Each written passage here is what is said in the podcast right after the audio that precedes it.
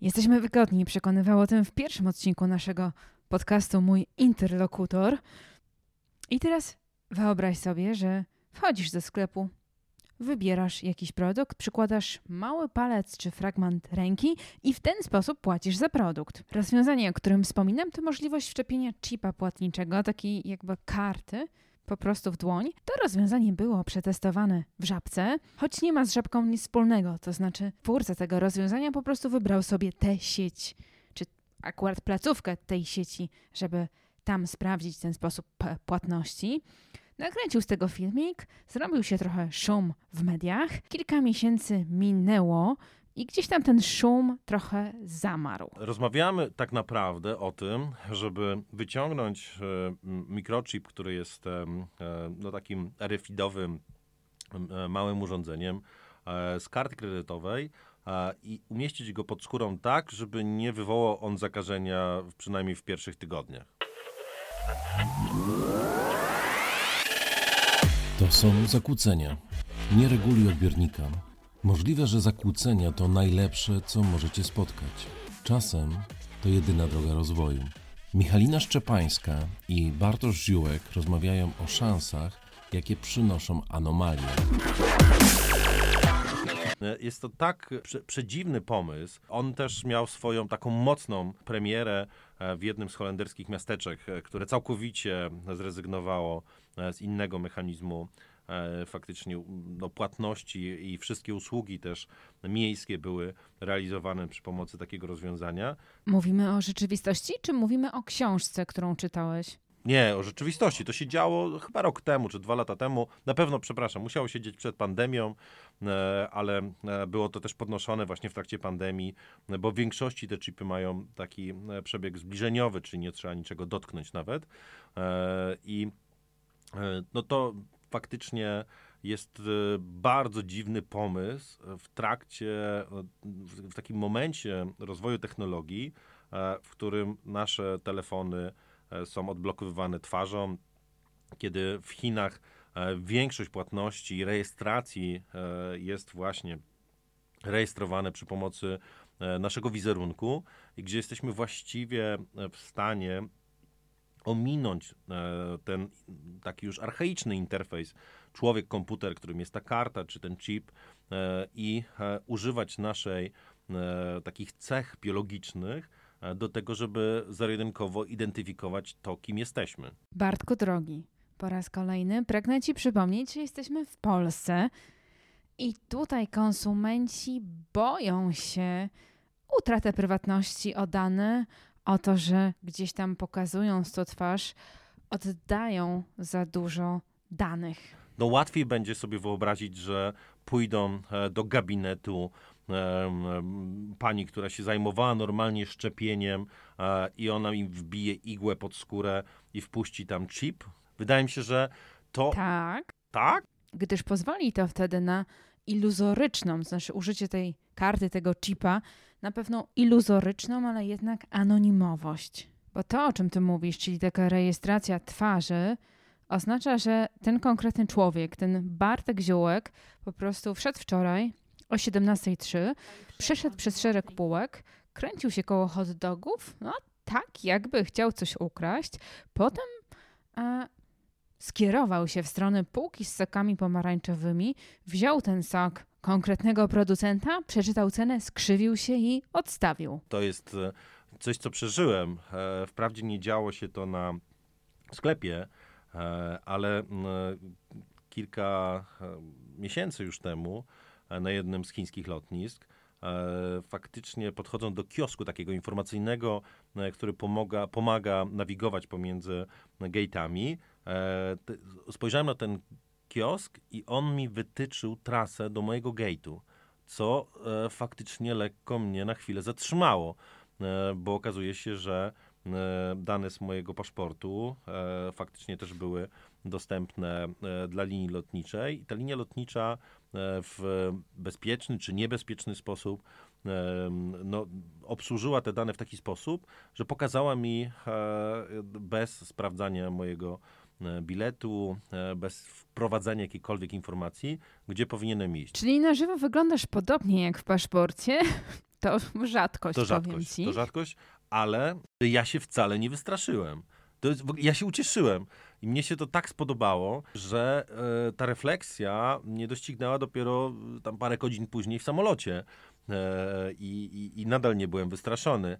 E, Ale też, e, jak wiesz, nie mam tego lęku przed, em, przed cyfrowością i digita- digitalizacją moich danych. Znaczy uważam, że ten e, lęk e, musiałby być olbrzymi, gdybym miał go traktować poważnie. Ale to lada moment, taki kiosk może ci powiedzieć, panie Ziołek, z naszych danych wynika, że pana pęcherz moczowy jest już w zasadzie taki pełny.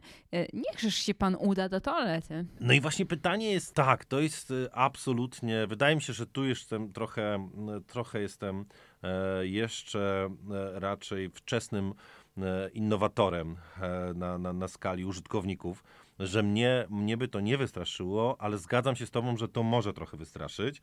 E, i wydaje mi się, że mm, to będzie tylko i wyłącznie kwestia e, takiego skutecznego, e,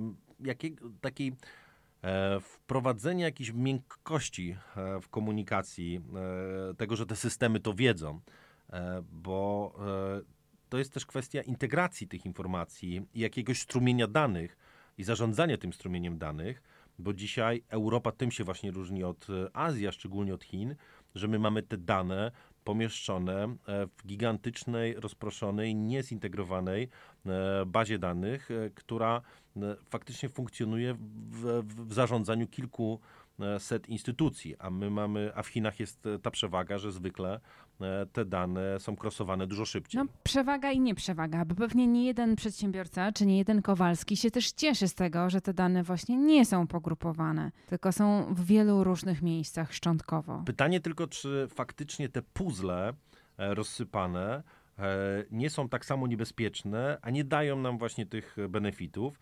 E, I to płacenie dłonią na koniec dnia e, po prostu się nie, e, nie przyjmie, e, dlatego że no, różne fobie, e, które mi są, e, jestem pewien, że tobie też są jakoś obce, e, związane z choćby e, szczepionkami, chipowaniem, no, są na tyle mocne, e, że dużo łatwiej sobie wyobrazić, że ta czysta e, z perspektywy e, użytkownika technologia rozpoznania, która też jest bardziej ludzka, e, bo ona jest w pewnym sensie, e, no tak, humanizuje e, trochę te systemy, e, bo one zaczynają funkcjonować według naszych praw. Nie, nie. I, z, I nie z bardzo prostego względu, to znaczy nie w Europie. Ludzie się naprawdę boją, Bartek, pokazywania twarzy właśnie w takich, cen, e, w takich celach.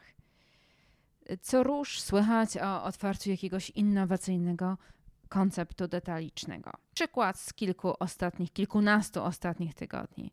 E, Carrefour otworzył taki innowacyjny koncept Carrefour Fresh, otworzył go za granicą i jest opisane, jak to setki kamer, czujników i tak dalej po prostu są zainstalowane, żebyś mógł wejść i wyjść bez płacenia. To znaczy nie scan and go, tylko to pick and go. I absolutnie taką podstawową informacją, jaka jest przekazana przy tej okazji i odpowiednio podkreślona, to, że te dane są anonimizowane, że to nie jest tak, że oni wiedzą, kim ty jesteś i jaką masz twarz. Ale one są anonimizowane po tym, jak zostaną wykorzystane, no bo przecież oni muszą połączyć wizerunek tego człowieka e, z tym, co on kupił. I tutaj nie ma w ogóle żadnego scenariusza. Ta anonimizacja jest dokładnie tym, tą samą e, narracją, e, która już mnie też męczy trochę, a na pewno denerwuje e, w, w kontekście medycyny.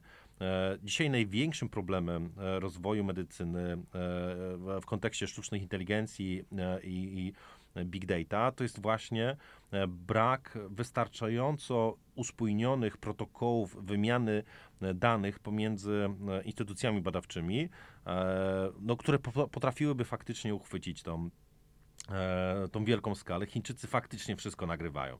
I dzięki temu mają olbrzymie źródła danych i w momencie, kiedy no, jeśli nasz telefon e, i każdy inny telefon jest w stanie rozpoznać naszą twarz i powiązać nas z dowodem osobistym, e, z profilem e, zaufanym i tak dalej, to okazuje się, że my jesteśmy już sami autorem e, tej rewolucji, tylko udajemy, że ona się nie dzieje.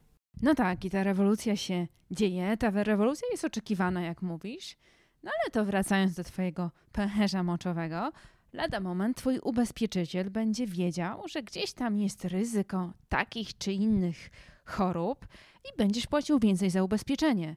Albo na przykład w ogóle nie będzie chciał cię ubezpieczyć. No, mówisz o w ogóle takim obszarze, y, który wydaje się być jedynym, y, z którym byłbym gotów się zgodzić, e, czyli e, właśnie mikrochipowanie e, w kierunku badania naszego, czyli sensoryka kondycji naszego organizmu. Nie, no właśnie nie mikrochipowanie, ale takie skanowanie całego ciała tutaj w różnych okolicznościach przy wejściach do tej czy do innej placówki i pozyskiwanie tych danych. I super, to jest absolutnie ryzyko, które, czyli bycie e, nawet bardziej uczciwy niż bylibyśmy gotowi przyznać w kontakcie z e, firmą ubezpieczeniową.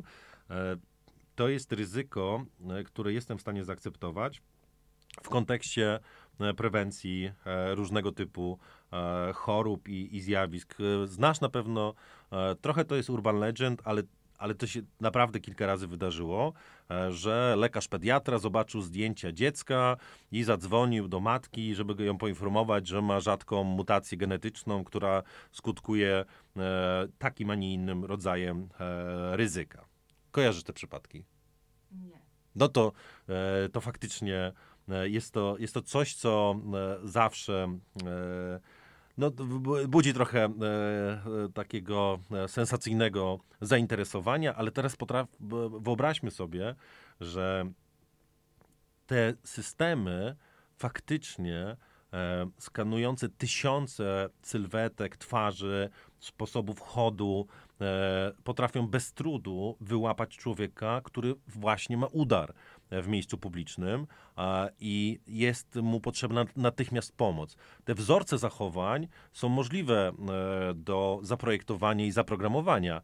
E, one oczywiście mogą być e, łatwo pewnie pomylone z osobą, która jest pod wpływem alkoholu albo narkotyków, ale nadal jeśli życie ludzkie, choćby zagubionej osoby z demencją, która się błąka po mieście, ma zależeć od tego, ile kamer widzi i ile kamer obserwuje, to dla mnie to jest ok ale i te same systemy, które pozwalają stwierdzić, że dzisiaj coś wolniej chodzisz, wolniej myślisz, wykonujesz jakieś zadanie, więc jako twój pracodawca nie zapłacę ci 100% za dziś, tylko zapłacę ci 60%, no bo twoja wydajność, efektywność była po prostu niższa i nie zasługujesz na to, na co się umówiliśmy. No ale też e, może być tak, e, że faktycznie tych ryzyk e, związanych z na przykład manipulacją marketingową, co się dzieje i tak, ale też manipulacją polityczną, e, może być bardzo dużo, no bo potrafię sobie wyobrazić, że istnieją łatwe do uchwycenia oznaki Twojego zachowania, które pokazują po, po, po, po, po ruchach ciała, po Twoim języku ciała, że jesteś gotowa łatwiej przyjąć jakąś inną ideę. Natomiast nadal e, jestem przekonany, że te narzędzia po prostu się będą rozwijać. One i tak będą e, naszą codziennością. Jeśli się mm, nie będziemy im przyglądać, to one powstaną e, w sposób, e, którego w żaden sposób nie będziemy w stanie chronić i nie będziemy się przed nimi w stanie chronić, bo nie będziemy ich rozumieć. Ale to być może naiwnie, być może właśnie nie naiwnie, warto, żebyśmy pomyśleli o wprowadzaniu właśnie zagadnień etyki, moralności odnośnie do pozyskiwania danych i wykorzystywania ich do szkół. No tak, ale właśnie e, oczywiście, że ta edukacja to jest jedyny sposób. Ale pytanie jest też takie, czy e, to w ogóle ta świadomość jednak nie powinna dotyczyć e, też całej populacji. E, I, i, I, myślę, że, że, że, to jest taki wishful thinking, że, że jesteśmy w stanie to w krótkim czasie zmienić. Natomiast no, no byłbym ostrożny z tą naiwnością, że chip w ręce zatrzyma rozwój technologii rozpoznawania twarzy i najprawdopodobniej w najbliższych 5, 7 latach, 10 e, to będzie technologia, która będzie rozstrzygała e, o tym, czy e, dana osoba siedząca przy stoliku restauracyjnym zamówiła to konkretne spaghetti, czy to był kufel piwa, który był zamówiony przez kogoś innego. I oczywiście, że to jest przerażające, ale na początku no, wszystkie te technologie, e, wliczając e, suszarkę do prania e, i Oj, ale to są takie tanie przykłady, Bartek. No zaraz wrócimy do czasów maszyny parowej i, i tego, że ty mnie będziesz przekonywał. Maszyna parowa jest moim ukochanym przykładem. Ale myślę, że to nie jest, że, że to oswajanie technologii niestety jest trochę poza naszą kontrolą. I to, że ona jest tak użyteczna, powoduje, że powinniśmy e, nie m, stawiać jakieś rozwiązania, które będą zero-jedynkowe, e, tylko faktycznie dla własnego bezpieczeństwa. I myślę, że szkoła nie jest e, w żaden sposób w stanie tego zrobić, e, tylko poczucie, że zaczynamy się gubić sami e, w przestrzeni, która nas otacza, że to powinny, powinien być driver e, właśnie skłaniający do tego, żebyśmy się uczyli. Czyli do nauki zachęcamy Państwa dzisiaj. I do tego, żeby rozumieć, że kontrola nad własnym wizerunkiem e, jest też jakimś e, obszarem naszej odpowiedzialności. Michalina Szczepańska. Bartek Ziółek. To są zakłócenia. Nie reguluj odbiornika. Możliwe, że zakłócenia to najlepsze, co możecie spotkać. Czasem to jedyna droga rozwoju. Michalina Szczepańska i Bartosz Ziółek rozmawiają o szansach, jakie przynoszą anomalie. Partnerami podcastu Zakłócenia są miesięcznik Handel i portal handelextra.pl.